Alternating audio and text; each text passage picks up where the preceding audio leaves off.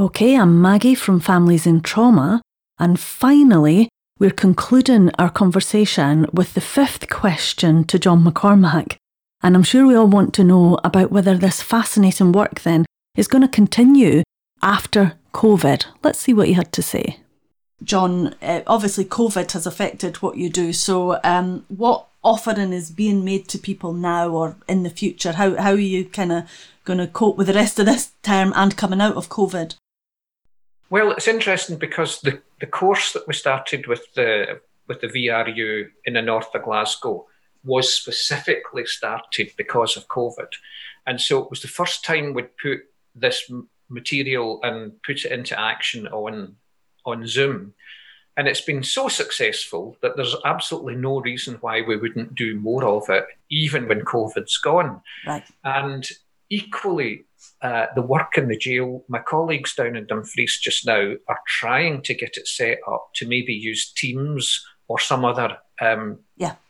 you know, online tool mm-hmm. that could allow us to deliver the course to the prisoners and have prisoner participation safely online. So I think COVID, in a funny way, has been a bit of, I, I know it sounds completely bizarre to say, but been a blessing in some small way because yeah. it's made us think beyond the old school get in the car drive 150 miles, meet a group, drive 150 yeah. miles back. It's made us think now. So I, again, I don't think it's either or. I think yeah. once COVID's over, we will do face-to-face work again, but we'll also make much more use of the technology that's available, um, and it, and it makes sense to do that. It really does. Yeah, absolutely. I feel the same because we've been we wanted our service to be a digital service anyway, online for people because we knew the value of it.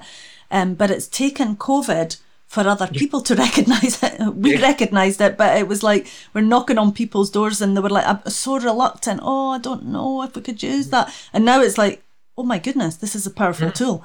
Um, mm-hmm. So I, am actually glad for that as well because it gives people access to different things and also it can give them anonymity. They maybe don't want to walk into a building, uh, they don't want to talk to people face to face, and especially when you first go into trauma, that's important. So it's allowing another avenue for them. So that's great.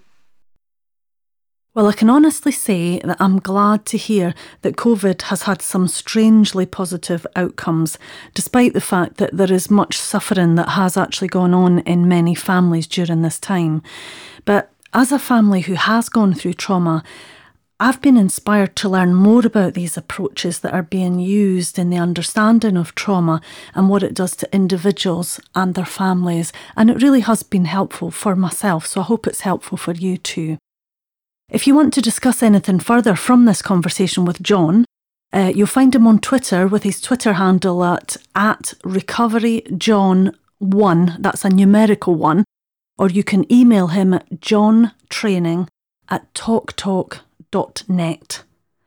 And you can also contact us on any of our social media channels, whether it's Facebook, Twitter, Instagram, LinkedIn, and even YouTube as well. Just use Families in Trauma or you can email us at info at familiesintrauma.co.uk.